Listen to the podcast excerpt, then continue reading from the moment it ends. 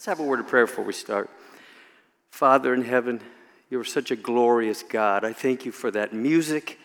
I thank you that our hearts are lifted up. You are a holy God, and your word is glorious and it's powerful.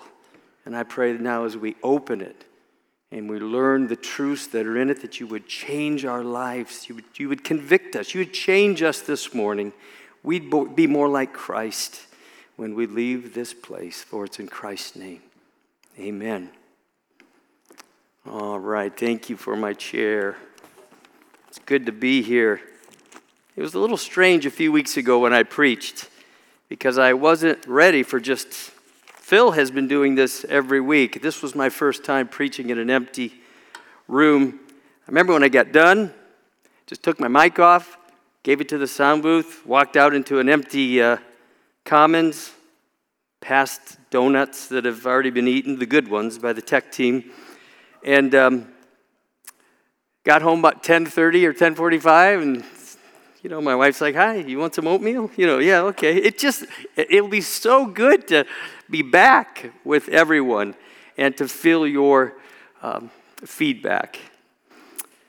This is kind of a part two of a message that I preached a few weeks ago, Where Fear Meets Grace.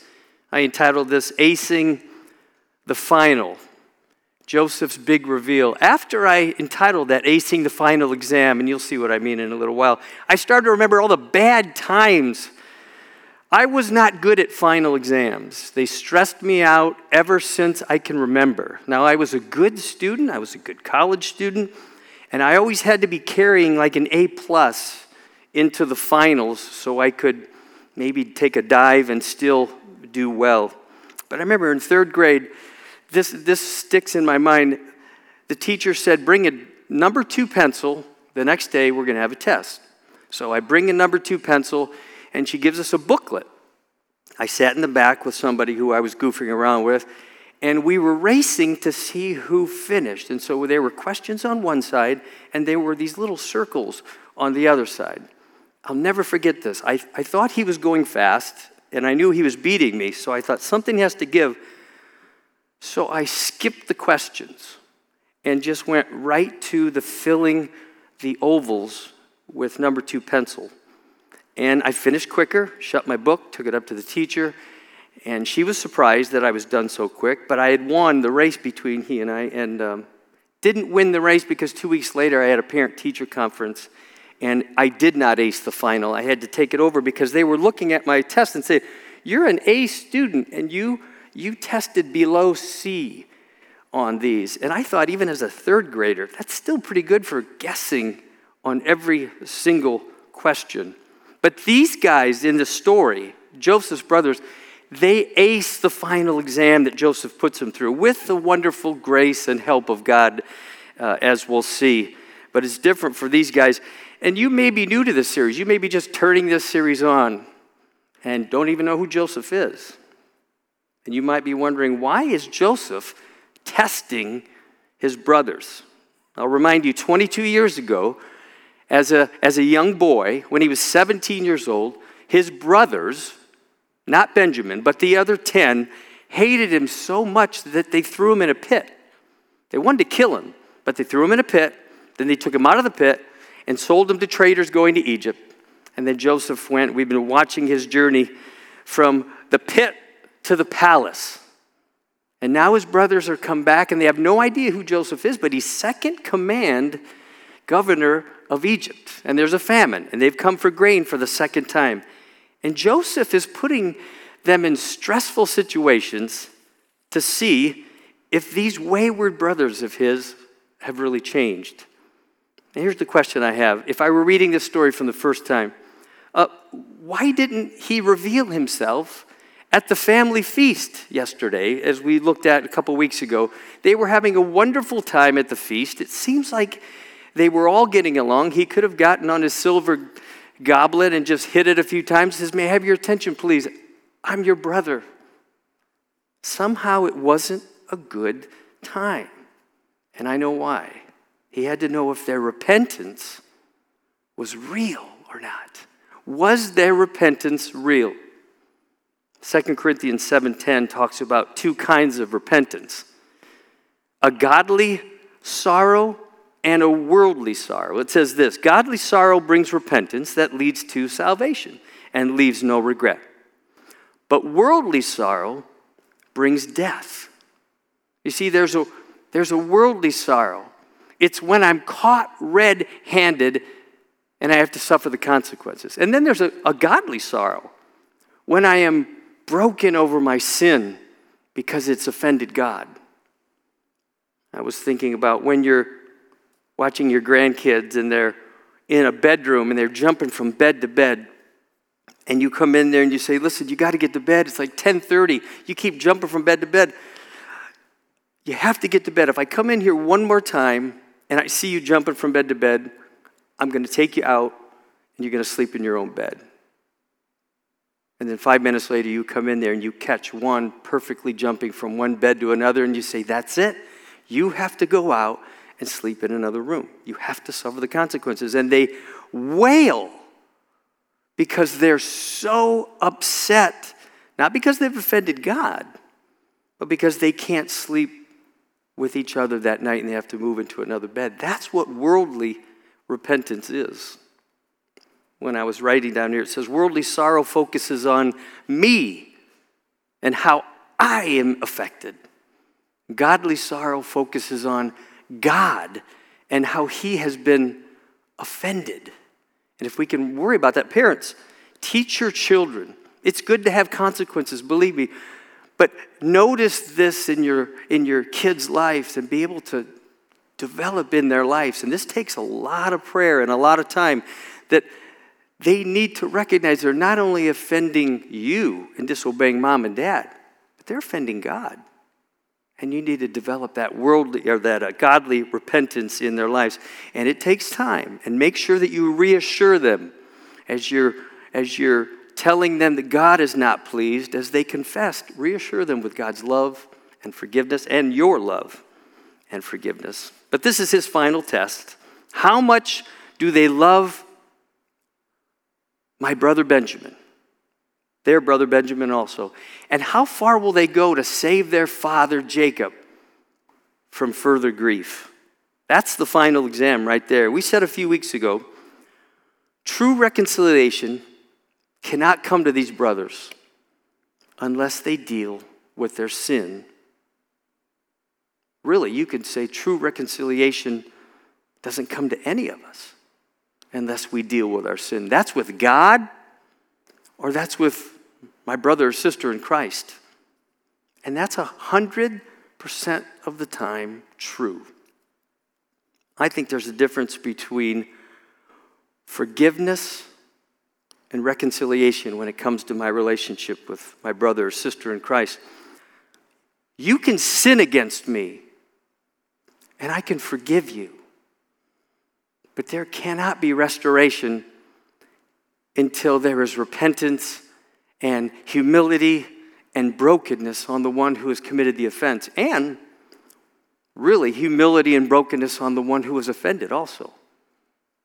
And I think Joseph forgave his brothers long before they came to Egypt for grain. But I don't think it was right away. I mean, I don't think he was in the wagon going off to Egypt and yelling out, I forgive you. I don't think it was that. I think it took time for God to develop in his life principles like Joseph, if you have unforgiveness in your heart, bitterness is going to spring up and you're going to start hating. And this is going to get hard. So I think it took Joseph time but I think by the time his brothers came to Egypt 22 years later, I think he had forgiven them from the heart and now he was waiting for restoration. I was thinking how this all plays out in our lives this week. You're either in Joseph's shoes or you're in the brother's shoes. This is what I mean by that. You've, you, you've either been greatly offended and you're trying to deal with that, or you've greatly offended someone, and maybe you're trying to ignore that. You say, Well, no, I don't have a problem with anybody. Well, then you live in a bubble because if you're out with any relationships at all, you're going to run into this. You're going to run into friction and trouble. And our outline's pretty simple. And all the drama and the emotion of this passage, I want you to remember something. And believe me, there is no social distancing at the end of this passage. When Joseph reveals, I am Joseph, everybody is hugging, everybody is crying, everybody is kissing. But I want you to remember the fact, don't miss this. I even think Pastor Phil touched on this last week. Repentance towards God and humility towards others. I think Pastor Phil said, will put you on the path of joy and victory. And it'll also help you tremendously in reconciliation with others. Repentance towards God and humility towards others. You say, well, that's okay. I'm not really concerned about reconciliation with others. I just want forgiveness from God. That's, that's good. Think about, think about that for a moment. Go in a room and say that. I'm really not concerned about reconciliation with others. I'm just concerned about forgiveness from God. The two absolutely must go together. It would be like me saying, I've taken Jesus Christ as my Savior, but I'll get back to you on that, whether He's my Lord or not, right? You don't do that. When you accept Jesus Christ, He is the Lord Jesus Christ. And when you truly repent, then your heart is broken over what you've done. And you're willing, this is important, you're willing to do whatever it takes to make it right. And you're about to see that in the lives of Joseph's brothers. The final examination, chapter 44, verse 1. I called this the setup. And I can't imagine how excited these brothers are and relieved as they are leaving that morning for that 250 mile, 10 day trip up northeast. Instead of prison, they were being honored at the palace, and they've got Simeon back. They've got enough grain for months. And the most important thing is on that wagon next to them, their father's going to be so pleased because they have Benjamin right next to them. They didn't lose him. Jacob's favorite child. Look at verse 1. Now Joseph gave these instructions to the steward of his house Fill the men's sacks with as much food as they can carry, and put each man's silver in the mouth of his sack. Then put my cup the silver one in the mouth of the youngest one's sack, along with the silver for his grain. And he did as Joseph said. Something about verse 1 and verse 2 seem strange. I know it's the word of God, but it seems they don't seem to fit together. Verse 1's good. They fill their sacks to the top. I mean, he fills them full. But the second verse, he put my silver cup in Benjamin's sack? I'm thinking, why would he say that? They were having such a great time at the dinner yesterday at noon. Do you remember? They were bringing food from Joseph's table and he was piling it on Benjamin. Why is he setting him up here? And one writer said this, and I wrote it down. Even though Joseph was the man responsible for this next test, it can be better regarded as the final examination that God Himself was placing on them. Were they truly fit to become, to become the ancestors of His chosen people, the ones that one day would produce the prophets, the scriptures, and the Messiah through the line of Judah that would bring salvation to the whole world? You got to remember something. This is more than just a family squabble. The salvation of the entire world is at stake right here. The 12 tribes of Israel, the 12 tribes of Israel, especially Judah, the line of Judah which would produce Jesus Christ. This all was at stake right here. And it seems like they proved they're genuine. Didn't they prove that they were genuine? They watched Benjamin getting that food, and it says they drank and were merry, which means they were enjoying themselves. But Here's a question they could easily have masked their feelings at that banquet table. But what would they do if Benjamin's life was at stake? What would they do if their life was at stake? Would it be Benjamin or their life? Now, he knows what they did 22 years ago when it was his life and they had no care for it. But he's hoping that they've changed. And we'll see if they did. Look at the shakedown in verse 3. As morning dawned, the men were sent on their way with their donkeys. They had not gone far from the city when Joseph said to his steward, Go after those men at once, and when you catch up with them, say to them, Why have you repaid good with evil? Isn't this the cup my master drinks from and also uses for divination? This is a wicked thing you have done. Now, the steward, we all like the steward. He's fine, he's gracious, he's hospitable, he's reassuring so far up to this point, and now he's apprehending them and he's accusing them of a very serious offense. They've taken the silver cup of Joseph's, or as the, of the governor of Egypt. I was going to ask Phil to go in his prop closet and get me a silver cup, but I forgot to, so it's right here. Um, but I want you to remember something. Don't get hung up on that Joseph was using a divination cup uh, and saying, well, is he satanic? I think this is all part of the disguise of being the governor of Egypt. If Joseph hasn't proven to me that he's a man that loves God up to this point, he never will. So, this was all part of the plan of Joseph to convince these guys who he is. And look how they push back.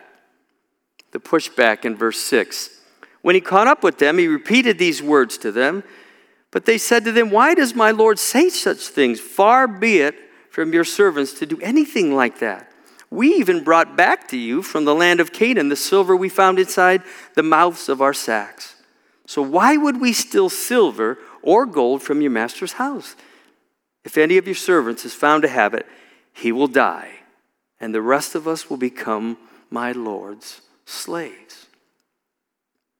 This is the first time, and it's refreshing. It really is refreshing to see these men defend themselves, to stand up for themselves, to say, seriously, if we were thieves, why would we bring back the money that you put in our sacks from the first trip, right? Well, the steward continues with a plan and he says, We'll only keep one. We'll only keep one. And this is where it gets very stressful the breakdown. Very well, then, he said verse 10. Let it be as you say. Whoever is found to have it will become my slave and the rest of you will be free from blame. And so each of them quickly lowered his sack to the ground and opened it. And then the steward proceeded to search, beginning with the oldest and ending with the youngest. And the cup was found in Benjamin's sack. At this, they tore their clothes, and then they all loaded their donkeys and returned to the city.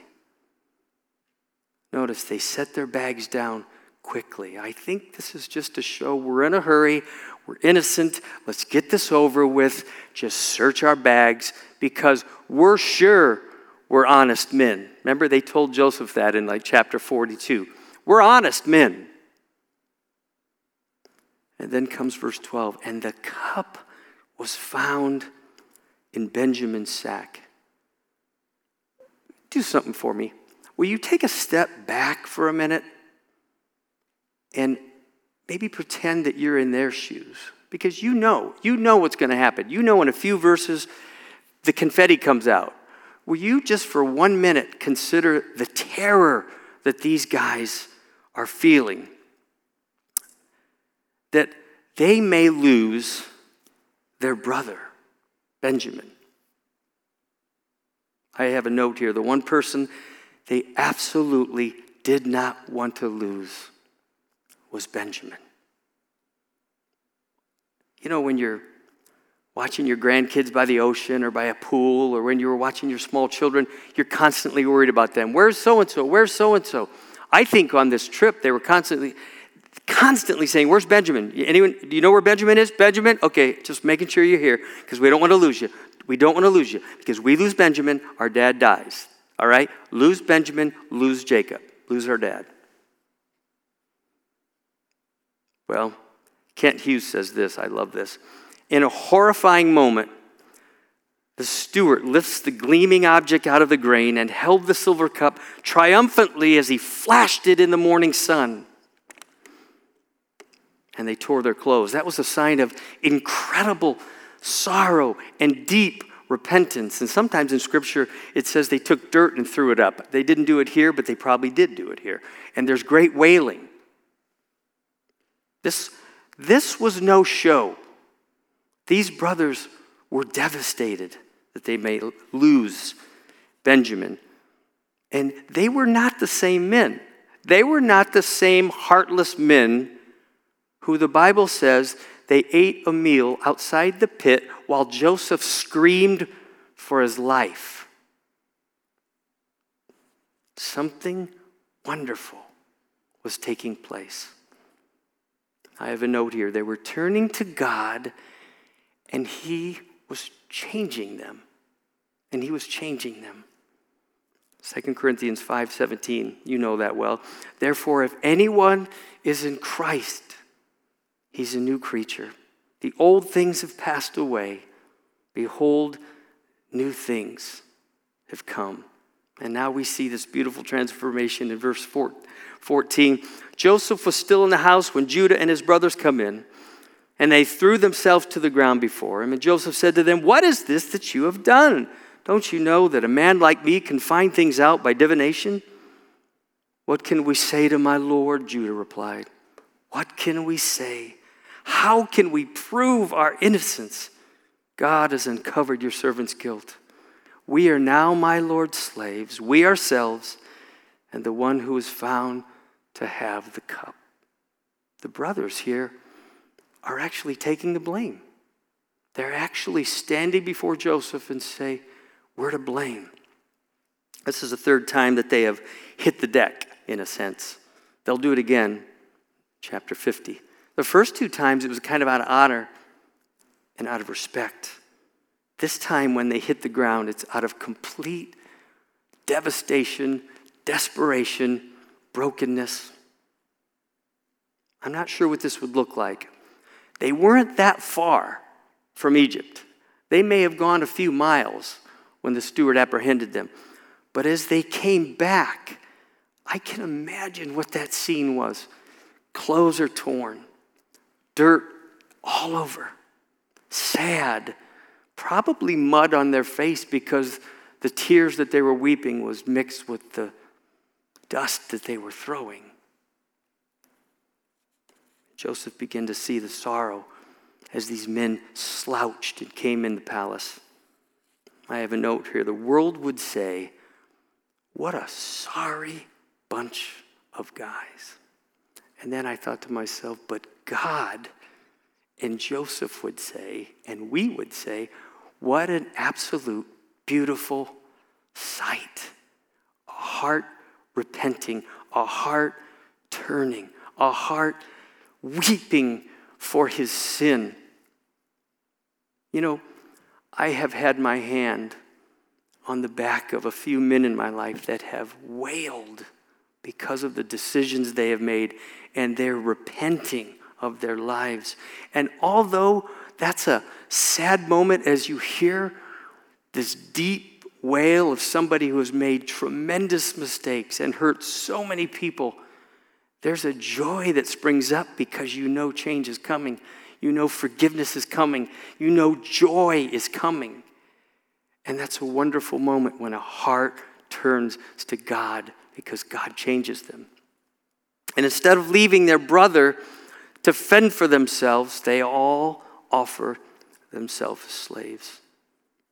And I had a note here repentance is a change of heart that always results in a change of action. Repentance is a change of heart that always results in a change of actions. I'm not saying perfection, but when you truly repent before God, there must be a change of direction in your life if God's truly in it. And look what repentance says, what God is doing an incredible work in your life. Verse 16 Judah says, What can we say to my Lord? What can we say? How can we prove our innocence? God has uncovered your servant's guilt. This is not about the silver cup. This is about the sin of selling their brother that they have been hiding for 22 years. It was the elephant in every room. It was the nightmare that they would go to bed. It was the story that would be on their mind in the morning. It was the dagger in their heart that they could not run away with, run away from. But when God uncovers the guilt of our hearts, we have one or two choices. We can run. I've tried it. You've tried it. But that never works because God's faster than us. Because it says, Your sin, be sure, your sin will find you out. I could run as fast as I want from God, but He's always at the end of my sin saying, Are you ready to turn to me yet?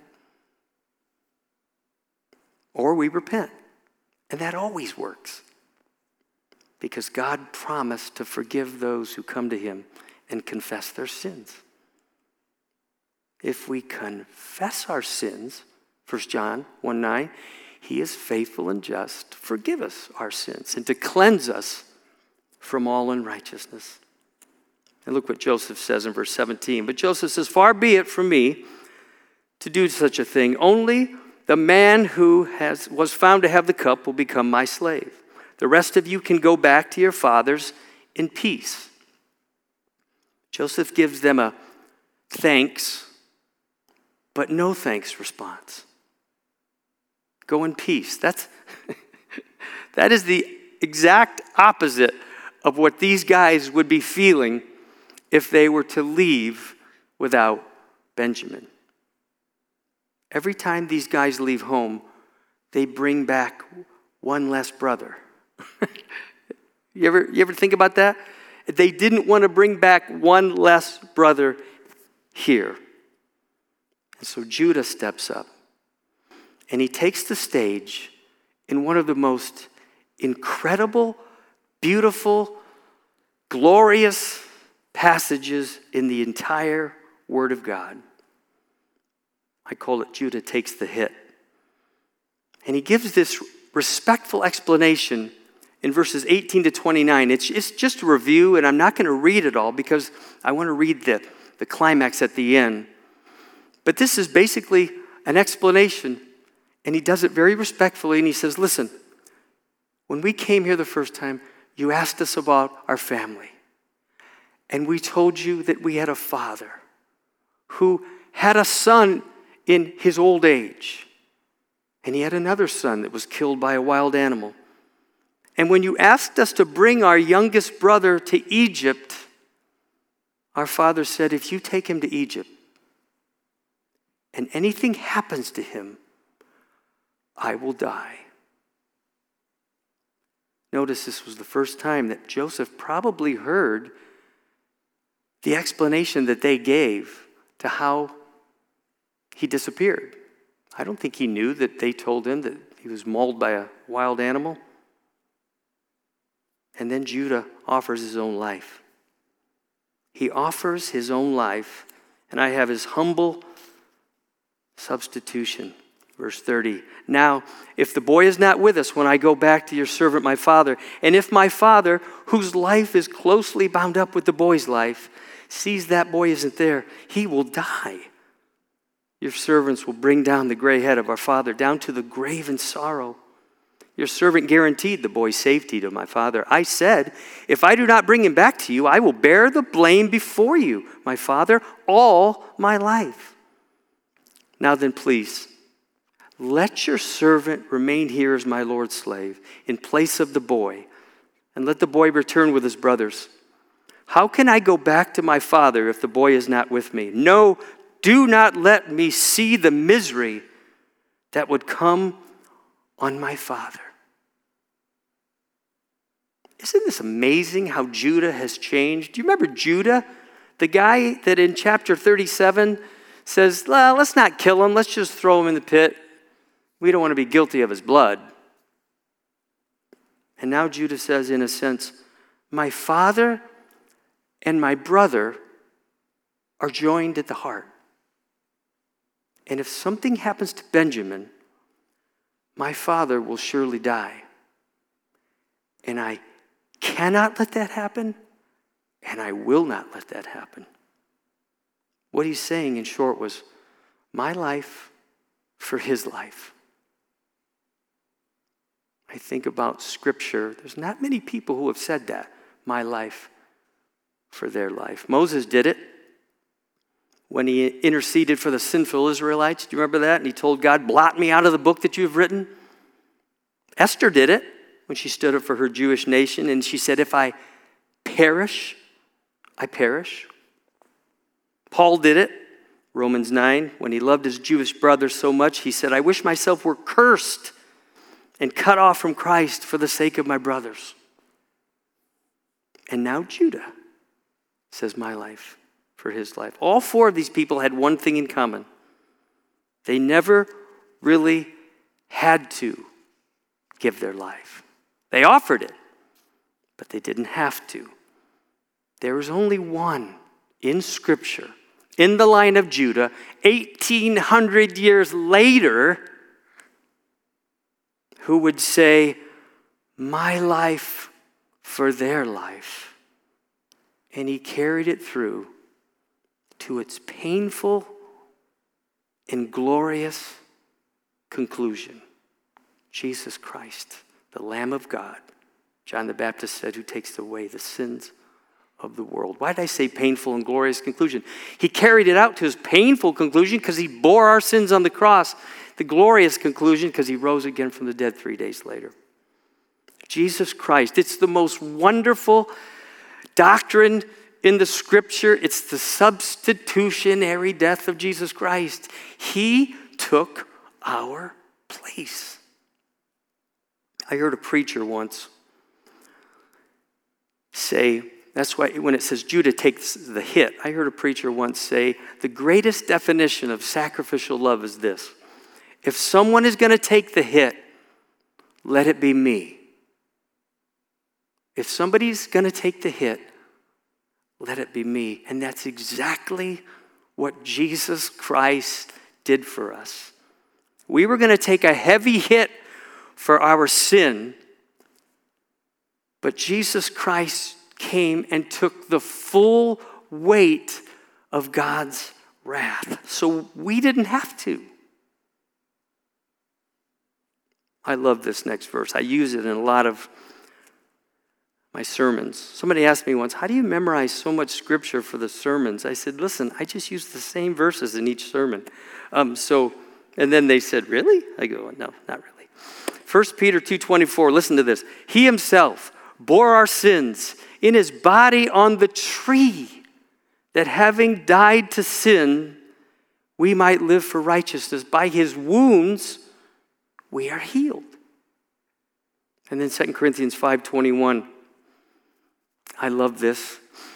For God made him who knew no sin, that's Christ, to be sin for us, that we might become the righteousness of God in him. He took our place. You know, when Pastor Phil does communion, he has the cup and he has the bread. And he repeats that passage in Matthew where Jesus said, This is my body, which was given up for you instead of you. This is my blood which was shed for you instead of you. I shed my blood for you. Well, we get to the point after he gets done with this. And I had so many fancy little points for this section. I did. I put they were alliterated and nice and I threw them all out and I said, "I'll tell you what. I'm just going to read you this reconciliation and let you see the power of the Word of God. One writer said, It's scarcely possible to comment on this passage without robbing it of its own charm and power. So I'm going to shut my mouth and I'm going to read. I know doesn't seem possible. Shut my mouth, but read. I'm not going to comment. I'm going to read these passages and let you see this reconciliation. Chapter 45, verse 1 Then Joseph could no longer control himself before all his attendants. And he cried out, Everyone, everyone leave my presence. So there was no one with Joseph when he made himself known to his brothers. And he wept so loudly that the Egyptians heard him, and Pharaoh's household heard about it. And Joseph said to his brothers, I am Joseph. Is my father still living? But his brothers were not able to answer him because they were so terrified at his presence. And then Joseph said to his brothers, Come close to me. When they had done so, he said, I am your brother Joseph, the one who you sold into Egypt. And now do not be distressed and not be angry with yourselves for selling me here, because it was to save lives that God sent me ahead of you.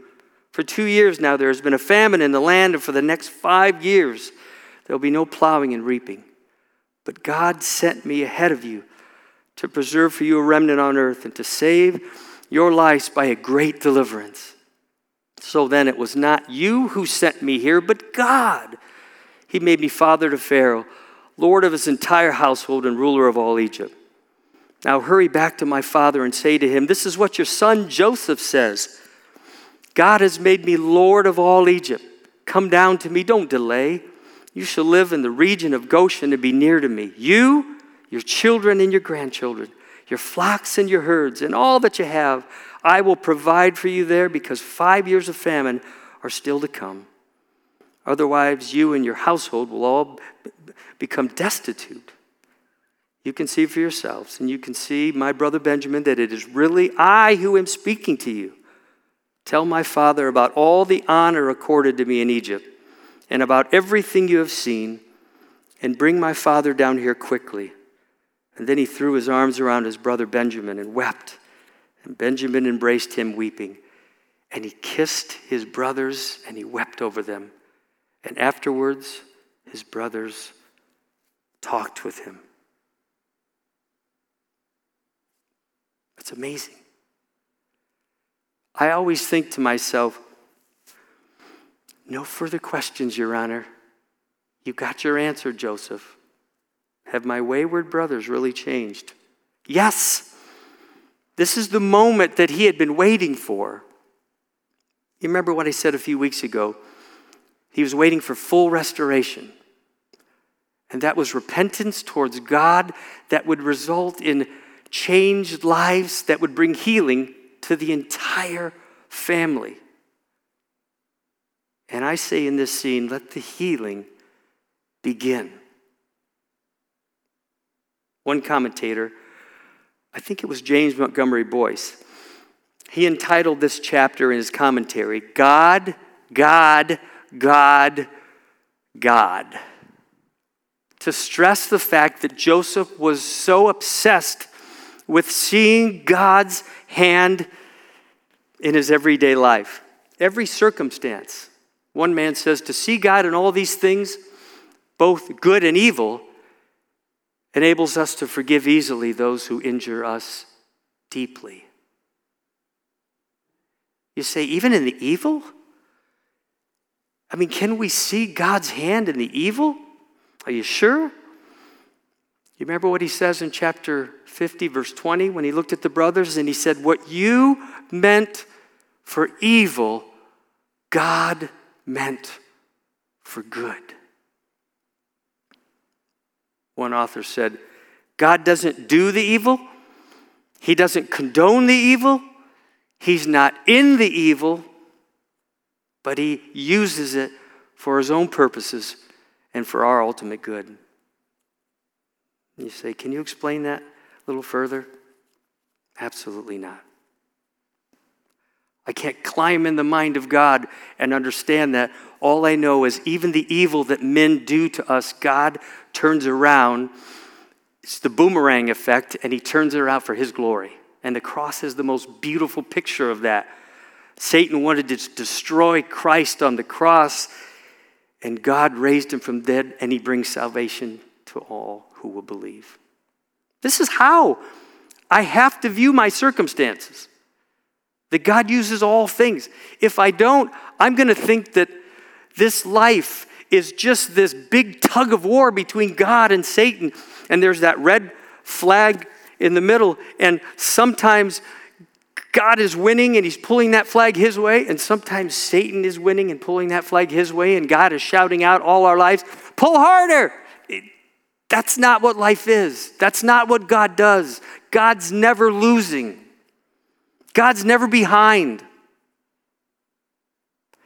God's not losing with five seconds left and he's going to shoot a three pointer in Revelation and we're going to score. God is always in control, He's always winning. Even though sometimes in this world it seems like the darkness is winning. He's the Lord of Lords and the King of Kings. He knows the end from the beginning. He is the Lord Jesus Christ. And the Bible says, every knee shall bow on heaven, on earth and under the earth, and every knee, tongue shall confess that Jesus Christ is Lord to the glory of God the Father. Look at verse 15 again. And he kissed all his brothers, and he wept over them. And afterwards, his brothers talk with him. What a great scene. I can't imagine how much catching up they had to do. All those years, um, I had to think to myself, this doesn't, this has a hallmark ending. I mean, you can hear the music playing, you can see them hugging, but I know what you're thinking. And I put down here only a person who's had their heart changed by God could do what Joseph has done at the end and show the love and the kindness and the humility and the forgiveness that he shows his brother. But they don't all have hallmark endings. With a spouse, or an ex spouse, or an adult child, or an in law, or a parent, or a friend, or a relative, you may never see repentance or reconciliation in the lives of those who have hurt you. But you have no control over that. But you know what you do have control over? Your own heart, your own actions, your own attitudes. And Romans 12 18 still applies in our lives, and it says, if possible, so far as it depends on you, be at peace with all men. If you're not a Christian this morning, and you just turn this on and you think and you, you're listening to it and you're like you mean christ went to the cross to take my sins away what do i do now how do i how do i get salvation you come to the cross you confess your sins you believe on the lord jesus christ and the bible says you are saved It's called repentance unto salvation. You turn to God. Guess what? He's never turned away someone that has come in repentance and asked for forgiveness. He that comes to me, I will in no way turn away. Maybe you've been, you're a Christian, and you are totally devastated by the hurt from someone in your life and you've tried so hard for reconciliation, but it's just not there. And you're wondering, what do I do? Let me give you this encouragement as we close. I even put these on the church notes so you could just have this. Don't give up. Don't get bitter. Pray. Live a life of humility and kindness. Look for opportunities to love them when they become available. And then you trust God and you leave it right in His hands, just like Joseph. Hope that's an encouragement to you. Let's have a word of prayer. Father in heaven, I realize that there are people that have maybe turned this on for the first time and they're watching and they heard the message of salvation and they sense that God is calling them to salvation, will you please make it clear to them will you please help them to turn from their sin and turn to God? And this morning, June 28th, this would be the day that they become a new creature in Christ. And I pray for those who have been hurt by evil in their lives, by evil men, by people, and they're having a hard time dealing with it. God, let this series, and especially this morning, be such an encouragement to their heart. And God, don't let them give up. Don't let them be bitter. Let them live a life of humility and kindness and to love that person and then to watch what you can do as they do their part. Let them stand back and see the wonderful power of reconciliation from a great God like you. For it's in the name and in the power of Jesus Christ. Amen. You have a great week. We'll see you next week.